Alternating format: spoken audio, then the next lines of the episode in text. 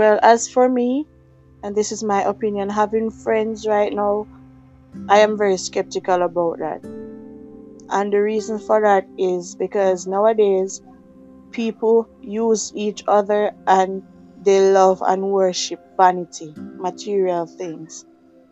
So instead of actually having a friend and accepting them and treating them right and being there for them, they use them for their own selfish gain.